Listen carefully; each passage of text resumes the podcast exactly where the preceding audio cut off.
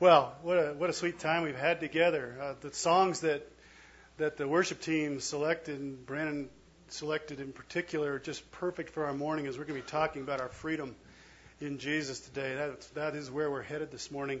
And I don't know if you noticed this, um, but but Brandon normally stands when he leads us, but he was sitting on a stool. Um, and I have permission to share this with you. There's a reason for that. Uh, Brandon is under some pretty heavy pain medication today.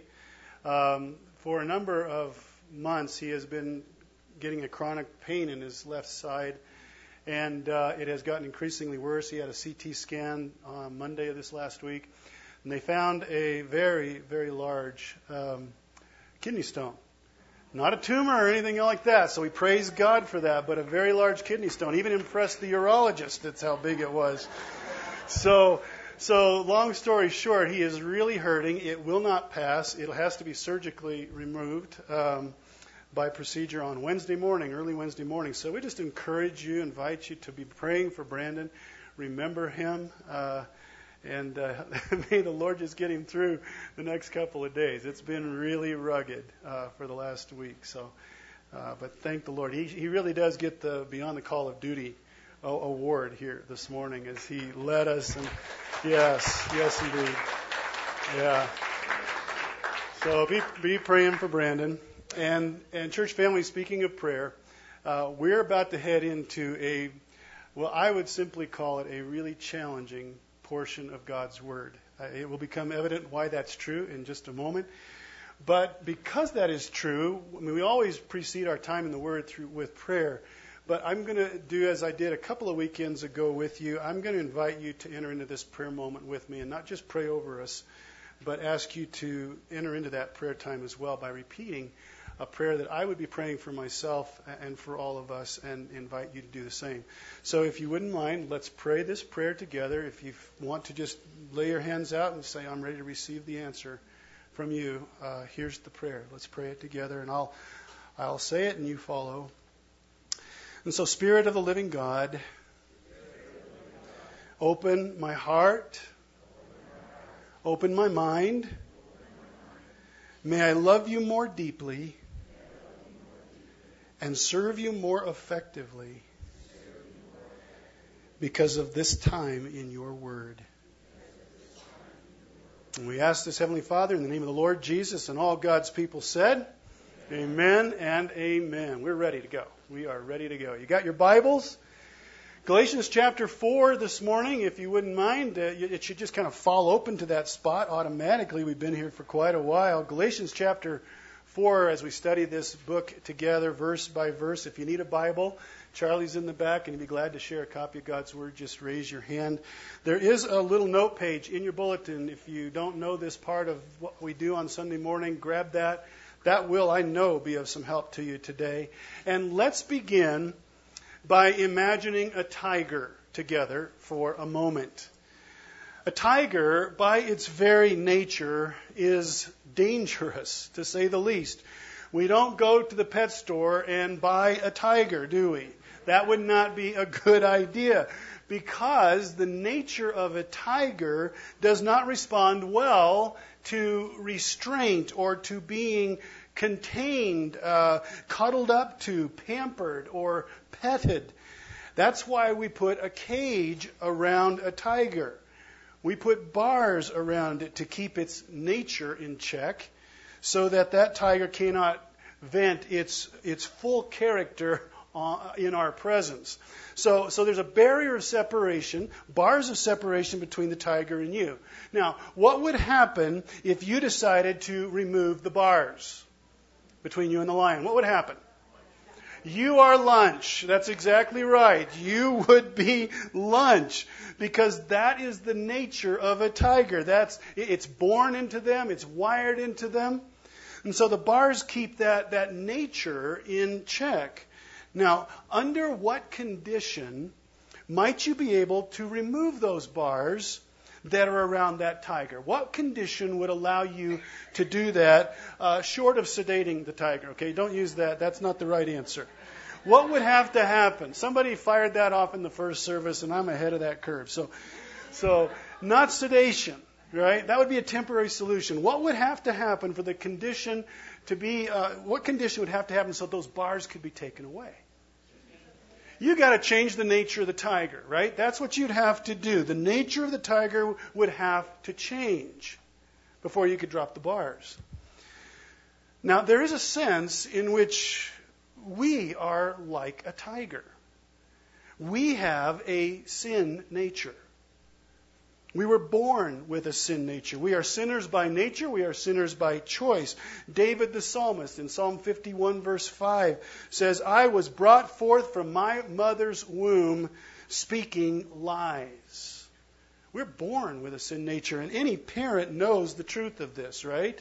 If you have kids, you know the reality of this. You don't have to teach your child how to lie or to, to, to steal or cheat or covet. You don't have to teach them that at all. Why is that true? Well, they're born with a sin nature. They, our kids got that sin nature from us, didn't they? And we got that nature from our parents, who got that nature from their parents, going all the way back to our very first parents, Adam and Eve. We are not sinners because we sin. We sin because we are sinners, right? That's the truth of it.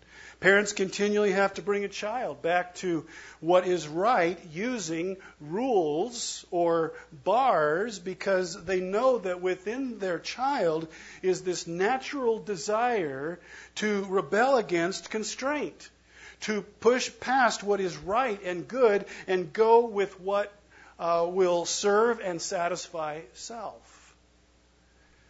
So we're born with a nature that is naturally opposed to God's character, His nature, and is given to sin, to resisting God's will, His desires, His best, and exerting our own nature. Romans chapter 3, verse 11 comes to mind. None is righteous, no, not one. Not one of us in the entire world in all of time except Jesus is without sin. No one understands, no one seeks after God. Verse 23, same chapter. Most fall short. All fall short of God's glory and His perfection. So, given that this is our nature, God, in Scripture, we are told, gives us His law. His rules, His commands, His regulations to serve as the bars that will keep our nature in check. To the Jews, he gave the law through Moses in the Old Testament. And to those of us who are not of a Jewish background, he has written his law on our hearts, Romans chapter 3 says. Well, it doesn't take long for our fallen sin nature to turn the law of God, the bars of God, into the way to become acceptable to God if you do God's rules and you, you, you work really hard to obey His commands, then you will win your spot in heaven with Him. So says our sin nature. That's what we do with the law. Essentially, salvation by good works. Earn your way into God's love by doing His rules. But it is an approach that is doomed to failure, isn't it? And it's doomed to failure because while it might bring about an outward conformity or some kind of modification to our behavior to obey those rules, uh, it doesn't really change the nature. It doesn't change our sin nature. It's just bars around that nature. And it remains, that sin nature remains no matter how dutiful to the rule keeping strategy we might be. However, you know this, fellow Christian, that it has always been God's goal from the moment that Adam and Eve uh, first had their natures infected with sin in Genesis chapter 3, you know that it has been God's desire, His heart, to give sinners a new nature, right? To give us a new nature, to remove the bars, and to give us freedom. God, through the gift of His own sinless Son Jesus, by our faith in His death and His cross on our behalf, uh, by his resurrection, which defeated sin and death, God is pleased to give us a brand new nature. A new nature that will hunger for Him, that will want to live in submission to His loving authority, that wants to know Him and serve Him and reflect His nature and love Him back. And when we're being ruled by that new nature that God gives us through faith in Jesus, not that old nature anymore. Well, we don't need the cage. We don't need the bars of a religious system to bind us and restrain us and contain us anymore. We can be set free from that. Amen? Romans chapter 8, verse 2 says it this way For the law of the Spirit of life has set me free in Christ Jesus from the law of sin and death. And that, brothers and sisters, as we have been learning, is really what the amazing book of Galatians is all about. Living in the true spiritual freedom that comes only by way of a personal relationship with God through faith in Jesus. We condensed that down into an equation, didn't we?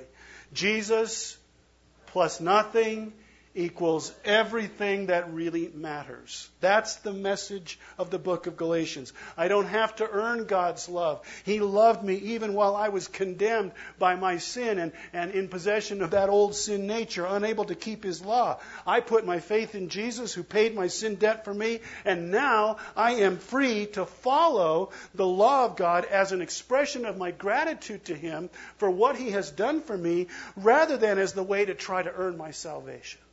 You follow? Huge difference between those two strategies. One, I accept what God does for me, and the other, I'm trying to do it myself. False teachers were infiltrating the gatherings of the, the, the, new Christians in Galatia that had come to know Christ under the ministry of Paul.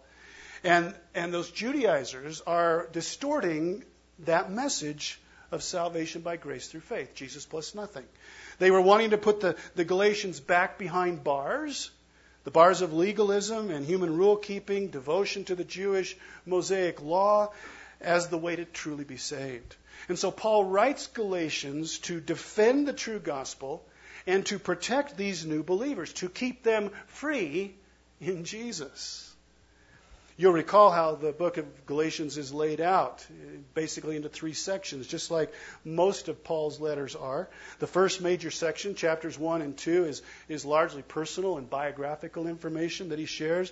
The, the middle section, chapters 3 and 4, well, that's the heavy teaching section, a lot of doctrine in that section. And then chapters 5 and 6, which we'll be jumping into next week, are really the practical application part of the letter. How my life is different because I really am free in Jesus. Today we close out the heavy teaching section, the doctrinal section, the middle section, as we come to the end of chapter 4, verses 21 and following. Now, most Bible teachers, most Bible scholars think that this is the most difficult part of the entire book of Galatians to get a hold of. And I would add my hearty amen to that. because this is going to require uh, a familiarity with Old Testament details. It, it kind of moves in a, in a technical direction, and it relies on a teaching device today that is known as allegory. And that's a device that can be easily misused if we are not careful. So I am really going to be calling upon you to track uh, closely with me uh, for the next several minutes. Otherwise, it, I, I, think you're gonna you're kind of to be lost out there. So I'm, I'm really trusting Bible Church family that you will will dial in. All of that said, verses 21 to chapter 5, verse 1 bring to light one of the most powerful uh, of all salvation truth. And that is that we don't need to live behind the bars of religious legalism, good works, rule keeping, human performance for God to love us and want us and want to share his heaven with us.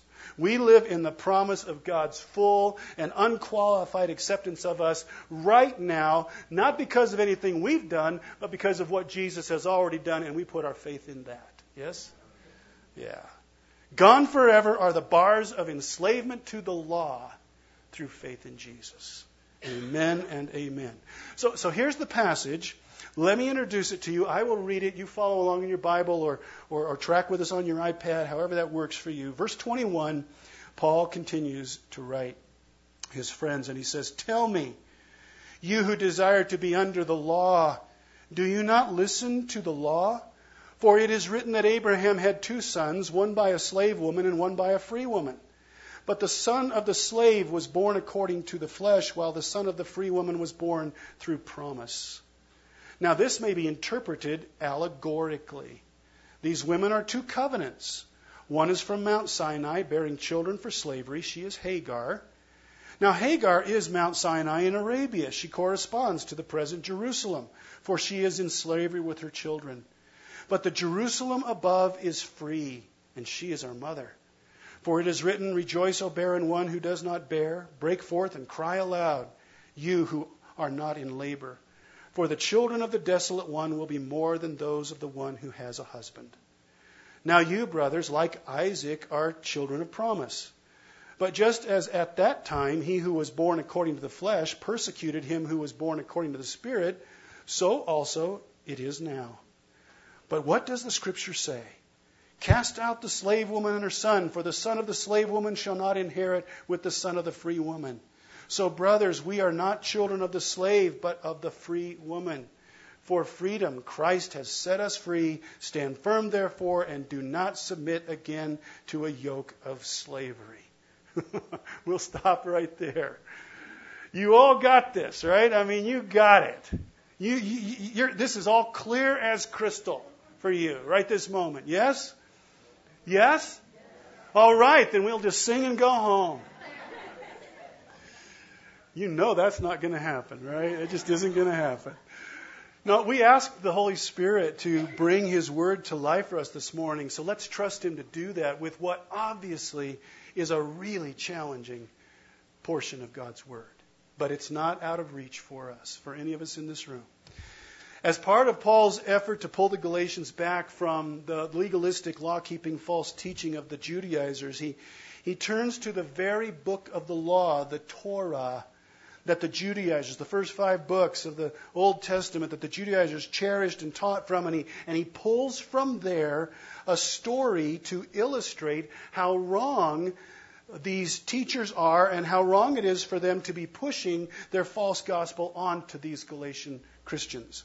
The story involves, obviously, Abraham and two women who have two sons whose origins and whose destinies are very, very different. Paul says in verse 21 Tell me, you who desire to be under the law, do you not listen to the law? And so, in other words, Paul says to his Galatian friends, since you are right now being tempted to, to buy into the lie of the false teachers, who insist that you live under law, are you willing to take a moment and just listen to that law and what it really says to you? Verse 22. For it is written that Abraham had two sons, one by a slave woman, one by a free woman.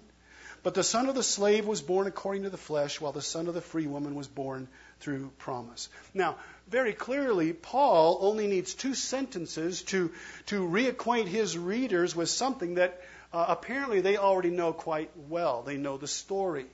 But many of us today have perhaps not been in the book of Genesis for quite a long time, and so we may not be all that up on the story that's being referred to here. So let's quickly revisit the story together. Keep a finger here in Galatians. And would you turn back all the way to the very first book in your Bible, to the book of Genesis, and uh, find chapter 12?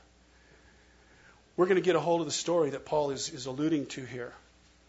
God determines he's going to build a nation. And through that nation, he is going to bring Jesus, who will bless the entire world through the cross. The nation that he's going to create is, of course, the Jewish nation. And he starts from scratch with a single man named Abraham. Genesis chapter 12, verse 1. Now the Lord said to Abraham, Go from your country and your kindred and your father's house to the land that I will show you. And I will make of you a great nation, and I will bless you and make your name great so that you will be a blessing. In other words, I'm going to create this nation, and Jesus is going to come through this nation and bless the world. Well, of course, to become a great nation, Abraham will need to have an heir, right? He's going to need to have a son who will carry on and, and the nation will grow. The only problem is Abraham is 75 years and his, he has a wife who's, who's not much younger than him and she's childless. Flip over to chapter 15. Ten years pass between chapter 12 and chapter 15 and there's still no heir. Abraham wonders about the promise that God made, and he wonders if his servant Eliezer will end up being the heir because he's not having any kids. Verse 4, chapter 15. And behold, the word of the Lord came to Abraham This man shall not be your heir, for your very own son shall be your heir. And he brought him outside and he said, Look toward heaven and number the stars, and if you are able to number them, then he said, So shall your offspring be. And he believed the Lord. He believed the Lord. And the Lord counted it to him as righteousness. One of the great verses in Scripture is verse 6. In God's value system, faith in Him and trust in His Word trumps everything else, right? It's all about faith, which is why our salvation is all about faith, by the way. Chapter 16, verse 1.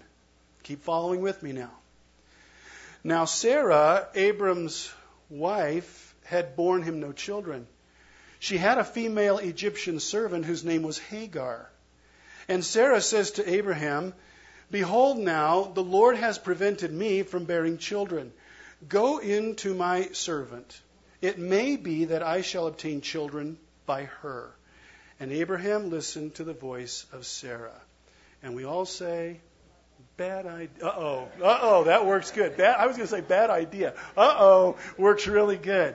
Impatience and a focus on human circumstances. I'm childless, prompts Sarah to come up with her own solution to the question of an heir and a new nation. Abraham follows her suggestion, and together they will fix the problem. They'll do it in their own strength. Verse 15, chapter 16. And Hagar bore Abram a son, and Abraham called the name of his son, whom Hagar bore, Ishmael. Ishmael. Chapter 17. 15 more years pass. It's been 25 years since God gave that promise to Abraham in chapter 12, and no heir. God comes to Abraham and he says, Sarah is going to have the child that I promised all along. Verse 17. Then Abraham fell on his face and laughed and said to himself, Shall a child be born to a man who is a hundred years old? Shall Sarah, who is ninety years old, bear a child? And Abraham said to God, Oh, that Ishmael might live before you. Oh, that our solution would be good enough. Verse 19, God said, No. But Sarah, your wife, shall bear you a son, and you shall call his name Isaac. I will establish my covenant with him as an everlasting covenant for his offspring after him. Go forward one more time. Chapter 21, verse 1. The Lord visited Sarah as he had said, and the Lord did to Sarah as he had promised. 25 years ago. And Sarah conceived and bore Abraham a son in his old age at the time of which God had spoken to him. Abraham called the name of his son who was born to him, whom Sarah bore him, Isaac. Go down to verse 8. And the child grew and was weaned, and Abraham made a great feast on the day that Isaac was weaned. But Sarah saw the son of Hagar the Egyptian, that would be Ishmael, whom she had borne to Abraham, laughing, mocking. That's the Hebrew word. Ishmael is mocking Isaac. And so she said to Abraham, Sarah does, Cast out this slave woman with her son, for the son of this slave woman shall not be heir with my son Isaac. And we're going to stop right there. Uh, this is exactly what will happen. We won't keep reading, but this is what happens. Hagar, uh, the slave woman, and her son Ishmael are, are, are, are sent packing into the region of Arabia, never to return again to the family of Abraham. God will supernaturally watch over her and over Ishmael and will bless them. And from Ishmael will come another great nation, the nation of the Arabs, right? But if we go back now to Galatians chapter 4, Paul summarizes all that we just read in these two verses. Verses 22 and 23. One more time. For it is written that Abraham had two sons, one by a slave woman, one by a free woman, but the son of the slave was born according to the flesh, while the son of the free woman was born through promise. And because we now have made the effort to go to Genesis, we hopefully can, we can hopefully say, oh, oh, I know what they're talking about now. I get it. Well, then comes verse 24. And things just sort of take off in a direction that we were not expecting, probably. Verse 24. Now, this may be interpreted how? Allegorically. And we go, huh? What? Allegorically? An allegory. An allegory, uh, it's, it's the word that means that a major thread of a story, in this case, the, the, the, story of Hagar and, and Ishmael and Sarah and Isaac, that that story represents or corresponds to something beyond the literal meaning. We just read the literal meaning. But an allegory takes that literal story and goes in new directions. In other words, there's more to the story than what we just read in Genesis or thought was there. Now, I will tell you, church family, straight up, that allegory is normally not a legitimate approach to sound Bible study or to the accurate interpretation of the Word of God. Some Bible teachers and pastors, and maybe you were in a church at some time in the past where you sat under that kind of, of, a, of, a, of a teaching or a pastor who ended up allegorizing and spiritualizing everything in the Bible. Maybe you've had that experience, or at least you've been exposed to it before. Everything has an alternate meaning, uh, multiple meanings depending on what the teacher is seeing that day. And so allegorizing can be very dangerous and confusing, and it can really be manipulative, turning the, the scriptures in directions that they were never intended to go. And so we really have to be careful when we see this device being used. But here, Paul is writing under the divine superintending hand of who? The Holy Spirit of God, right? He, he is inspired by the Spirit, the living Spirit of God. And, and so it is the Holy Spirit who actually is going to allegorize this story for us. This is the only stated allegory in the entire Bible. Okay?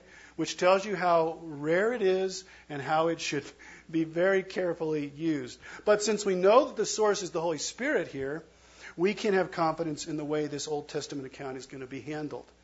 Paul says that the two women, Hagar and Sarah, represent two covenants, two agreements, two ways to relate to God. Verse 24. These women are two covenants. One is from Mount Sinai, bearing children for slavery. She's Hagar. Now, Hagar is Mount Sinai in Arabia. She corresponds to the present Jerusalem, for she is in slavery with her children. But the Jerusalem above is free, and she, would be referring to Sarah, is our mother. So you have two women, Hagar and Sarah, representing two covenants one of law and bondage and slavery, the other of grace and faith and freedom. Are you with me so far? Okay. Paul describes Hagar and Ishmael first, saying that they illustrate what we might call the works principle. The works principle rejects God's clearly presented plan. God had a plan with Abraham and Sarah, but the works principle rejects the plan of God. It rejects the way of faith, it rejects the way of trust, and it tries to accomplish the will of God on its own. Perfect description of what Abraham and Sarah did. When someone embraces the works principle, they are operating in their own strength and they're relying on their own resources, their own limited knowledge to try to, to work for what God really wants to give for free. I'm going to work it out. I'm going to make it happen. And so when Abraham and Sarah turned in a, we will call it a Hagar direction, that's what they were doing. They were trying to make an heir come about by their own clever planning, their own efforts. They didn't want to wait on God, who, who wanted simply to provide supernaturally an heir as they would put their full faith in Him and nothing else. Hagar was a slave. She was a servant in Abraham's house, and, and that meant that her child is also born into slavery. So she represents an enslaving covenant, a covenant that was sealed by the giving of the law of God on Mount Sinai Paul mentions this in Arabia which would have been in the time of Moses. And so Ishmael, to, to, to kind of put the cap on that, Israel or Ishmael represents enslavement to the law. He represents legalism. He represents the hope of making oneself good enough for God uh, to, to want you because you were really obedient and you, you, you, did the, you did the law well. In verse 25, Paul adds that Hagar corresponds to the present Jerusalem, for she is in slavery with her children. Paul sees Hagar as symbolic of the Jewish people in his day, Jerusalem being the capital city of the nation. And he's saying that the Jews were in bondage to the Old Testament law trying to do God's will in the power of their own strength, working for their salvation through law performance, working to impress God with their obedience to the rules of the law, but working in vain because Mount Sinai, its birthplace, the birthplace of the law, is not in Jerusalem. It is where? It's in Arabia. It's not even in the promised land. The, the source of the law wasn't even in Israel. And so, allegorically speaking, Sinai, the place of the law, wasn't in the land where God's people were. And so Paul thinks, man, that ought to tell you something. Allegorically, it ought to tell you that, that, that true salvation is really not going to be found in the law. It's not going to be found at Sinai. Never has been the case. Paul continues. But the Jerusalem above is free and she, referring to Sarah, is our mother. Are you still with me? Still tracking? Good. Good. Let's just hold on a little longer. Allegorically, Paul says, if Hagar, Ishmael's mother, the slave woman, stands for the earthly Jerusalem and, and the law and bondage under Judaism, then Sarah, Isaac's mother, being a free woman and the rightful husband of, of Abraham, stands for a heavenly Jerusalem. We're moving in a new direction here. Those who have given up Mosaic law for God's grace, those who have given up uh, human good works for simple faith in Jesus, are now citizens of a new Jerusalem that is above, not on the earth. We are bound now to the living God by a new covenant. And this new relationship is not one of slavery, but it is one of true freedom. Verse 27. Paul quotes a passage out of Isaiah chapter 54, and he applies it to Sarah. For it is written, Rejoice, O barren one who does not bear, break forth and cry aloud, you who are not in labor. For the children of the desolate or the barren one will be more than those of the one who has a husband. The Holy Spirit is saying here, the childless barren Sarah is a picture of the Jerusalem above. For a long time, that Jerusalem above was empty and devoid of children barren under the old covenant of the law, barren under that. But the barrenness of Sarah has been removed miraculously, supernaturally. It ended when Jesus came and he died on the cross and he rose again, giving the sinner a way to be with God. Jerusalem above is now being filled every day. Around the world, more than 100,000 people are going to come to faith in Jesus today. And so the new Jerusalem the Jerusalem above is being filled. And Paul says that Jerusalem, that city, is breaking forth and crying aloud in praise. And so ends the allegory. And you saw all this right off, right? I mean, you, you got all this before we ever started. Well, it has turned me upside down and inside out this week as I guess you could tell already. so, so if, if you were to ask me now, okay, Tim, c- compress all of this down so that I can just get a hold of it. I'll do that because I need it. It needs to be simple for me. So I'm going to do that. Here's what I see. Abraham had two sons, Ishmael and Isaac. They were born to two mothers, Hagar and Sarah. They represent two covenants, two ways of relating to God. Hagar, the slave, symbolizes the way of Judaism, uh, the old way of the law, the, the, the, earthly Jerusalem, the Ishmael way of human effort, human rule keeping, and performance that results in a bondage and a slavery as you try to save yourself. But you know you never you never know if you've done enough because it, you just you just keep trying all the time. Sarah, the free woman, symbolizes the new way, the Isaac way of God's undeserved grace and personal trust and faith alone. It is free of all that self trust, free of crossing your fingers and hoping you've done enough to win God's love. This way leads to the Jerusalem above, the home of sinners who, by grace alone, through faith alone, in Jesus alone, are saved. Now, all of that said, and a tough few verses tackled they are, hopefully untangled maybe a little bit. All of that said, if you flip your note page over, the real question for us now is what in the world does all of this mean for me? All right? Are you asking that? Boy, I'm asking that. What does this mean for, for me? You know, if we've been, if we've just worked through all of this and it doesn't connect to my life and my relationship with my God in some really practical way, then why bother? And you know, the Holy Spirit understands that. And so through Paul, uh, the Spirit of God is going to connect the dots now for us and make some practical application. Not just for the Galatians, but for you and me. First, what, what, what, the allegory of Hagar and Sarah and Ishmael and Isaac means for us is that we are, listen to this, brothers and sisters, we are right now recipients of what? The promise. You see that there on your note page. We are the recipients right now of the promise. Verse 28 Now you, brothers, like Isaac, are present tense what? Children of promise.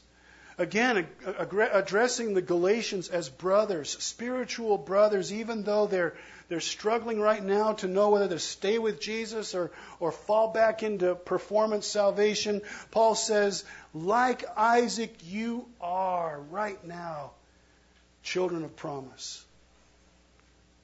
As we read in Genesis, Isaac was not born by, by what we might call the normal way, the normal, the normal natural way of things.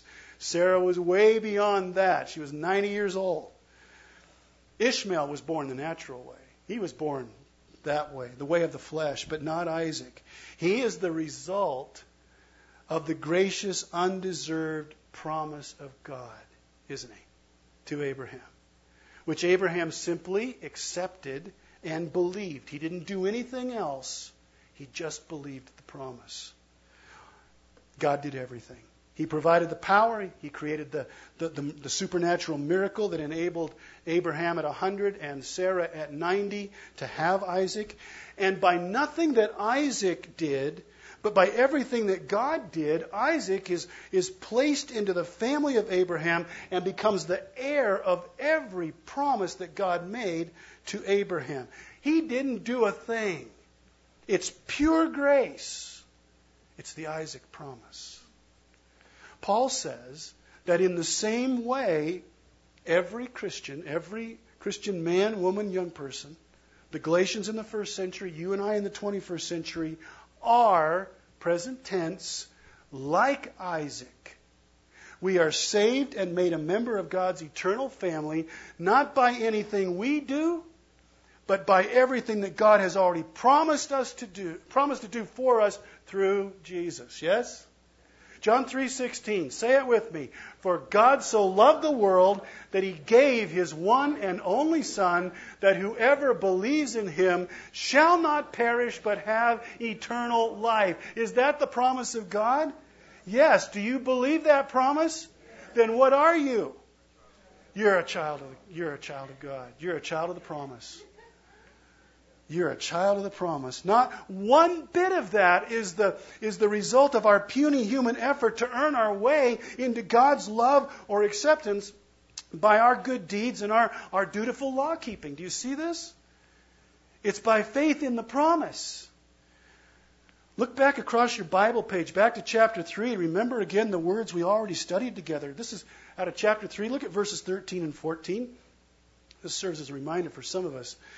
Christ redeemed us from the curse of the law by becoming a curse for us. And we say, Amen. For it is written, Cursed is everyone who is hanged on a tree, so that in Christ Jesus the blessing of Abraham might come to the Gentiles, might come to us, so that we might receive the what? The promised Spirit through faith. that we might receive the promised eternal life through faith in Jesus.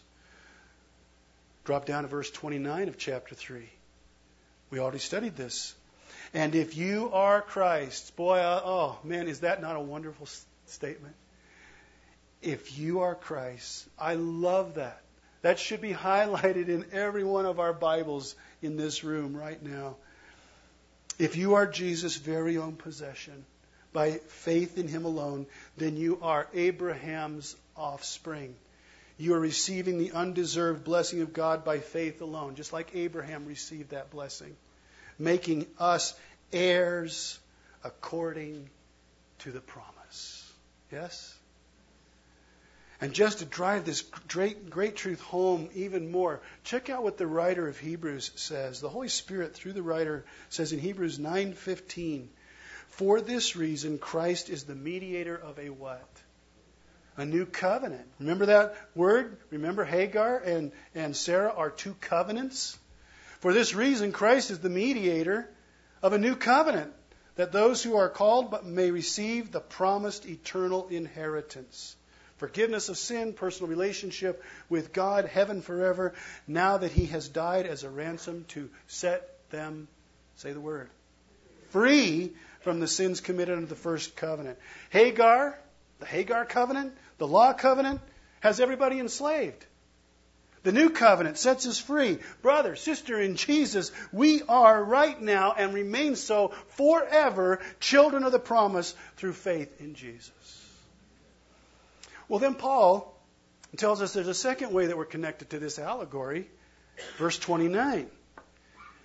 Because the Hagar covenant, the salvation by good works covenant, and the Sarah covenant, salvation by God's grace through simple faith in Jesus, are so vastly different and opposed to one another, anyone who goes the way of faith, the Isaac way, is going to be persecuted by those who go the Ishmael way.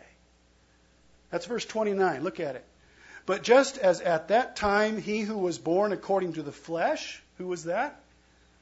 That's Ishmael, persecuted him who was born according to the Spirit, reference to Isaac, so also it is now. Paul was a very true and honest friend to his Galatians, to the Galatians. He didn't sugarcoat the price they would pay if they followed Jesus in faith. It would cost them. Just as Ishmael, back in Genesis 21, when he was 15 years older than Isaac, mocked him and taunted him and made fun of him, so that Sarah said, Get rid of him. So too today, Paul says, the legalist Judaizers, who are a reflection of Ishmael's attitude, persecute you, you Galatians. If you cut all ties with their false teaching and you put your faith in Jesus plus nothing, you can be sure that the Judaizers are going to persecute you. The Galatians could expect that. And I really find it interesting how Isaac was persecuted by his own half brother. Isn't that interesting? Which is a reminder, if we stop and think about it, that often the greatest enemies, the greatest opponents of true biblical faith in Jesus aren't the people who don't care about, a, about faith at all or religion at all. The real enemies of the Christian are those who who embrace a religious belief system based on works and performance, and then they persecute the Christian for living out of grace. Right? I mean, think about this.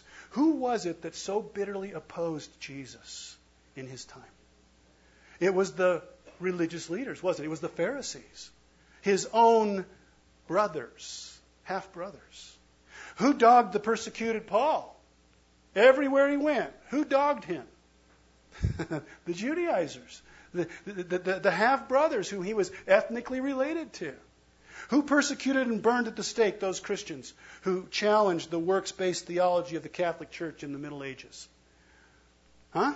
The priests, the medieval papal hierarchy. They persecuted those who said, hey, salvation is by grace through faith alone in Jesus alone. Our religious half brother. Isaac will always be mocked and persecuted by Ishmael. Jesus, speaking to his disciples in the night before he was crucified, remember what he said? John 15, verse 20. Remember the word that I said to you a servant's not greater than his master. If they persecuted me, they're going to persecute you. If they kept my word, they will also keep yours. Love Jesus, and there will be pushback. the Ishmael Isaac principle will play out. Taking the way of faith is not necessarily the easy or safe way. And we need to know that. We need to be honest about that. But it is the ultimate way to safety and security, spiritually speaking, isn't it? It is the way of freedom. And speaking of freedom, what this allegorized story means for us, lastly, there on your note page, is that we live now in true spiritual freedom. Verse 30. But what does the scripture say? Cast out the slave woman and her son, for the son of the slave woman shall not inherit with the son of the free woman. Whose words were those? Those were Sarah's words, weren't they? Those were Sarah's words out of Genesis 21 that we read earlier. And so she, representing the new covenant of salvation by faith alone in Jesus, she is calling for the enslaving old covenant of the law to be forever thrown out. Sarah's calling for that in Paul's allegorizing of this passage. He says, See, even the Old Testament scriptures that the Judaizers appeal to as they seek to convince you to keep the law of Moses, even their scriptures call for that old works based way to be tossed out and forgotten forever as the way of salvation. Cast out the slave woman and her son. There's only bondage, there's only servitude there for you no freedom. And then Paul summarizes the entire allegory with the last verse of chapter 4, the first verse of chapter 5. So, brothers, we are not children of the slave, but of the free woman. And we say, Thank you, God. Thank you. For freedom, Christ has set us free, verse 1, chapter 5. Stand firm there and do not submit again to a yoke of slavery. Paul once more calls the Galatians his brothers, identifying himself with them and reminding him, reminding them that as those who have followed Jesus in faith, they're no longer slaves to the law, but they are children of freedom. Hagar, that woman and her offspring have no share. They have no part, no claim, no right, no inheritance in the glorious uh, estate of heaven with God because they insist on saving themselves by their own good works. That's the Ishmael way. And Paul says, Not you. Oh, not you, Galatians. Not you, Idlewild Bible Churchians. Not you. Faith in Jesus has set you free. And you are right now, not sometime down the road, but you are right now free from ever again having to live under the enslaving rules of work based law keeping in order to be with God forever. Brother, sister in Jesus, we can never be more saved than we are right now through faith in Jesus. You will never be more free than you are right now through faith in Jesus alone. Do you believe it? For freedom Christ has set us free. Stand firm. Do not submit again to a yoke of slavery. Paul draws upon a word picture he, everybody would have known in his day. He, he, says, like an animal that's been released from, from pulling a heavy plow all of its life, Paul says, who in the world would ever want to go back into that old way of the law? That's just a yoke of slavery. Jesus sets you free, and you are really free.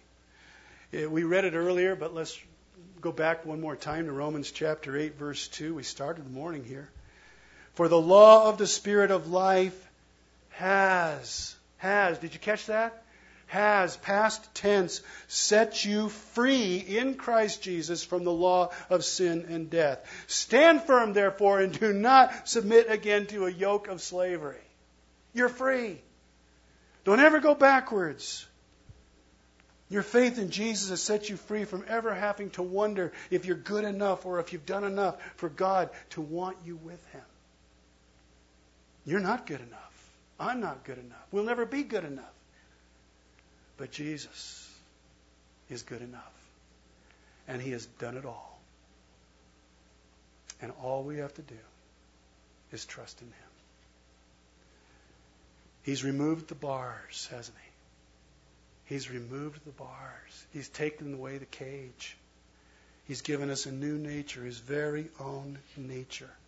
And the bars are gone. We're free. And that is why Jesus will say this in John chapter 8, verse 36. Can we read this off the, off the wall together, church family? Let's do it. So if the Son sets you free, you will be free indeed. Now let's do it one more time with the energy of people who really believe this. Okay? Let's do it one more time. So if the Son sets you free, you will be free indeed. Amen? And amen. Let's pray together. Oh man. That's the way that should be read, Heavenly Father. We didn't get it right the first time. Sorry about that. Wow, you have you have taken us into a place we would never have imagined this morning, and I just thank you for a church family that lets us dig deep, because this was not an easy an easy uh, time today. We just we just thank you so much for answering our prayer from the outset. Your Spirit directed our steps, and hopefully we understand a little bit better now our freedom in you, Lord Jesus. We're under that new covenant. We, we're, we're citizens of the new heaven, the heaven above, the Jerusalem that is above all because of what you've done. Lord, if there be anyone in this room who's still under the old covenant of, of, of, of enslaving, rule keeping, law keeping, trying to win your favor, may that end today.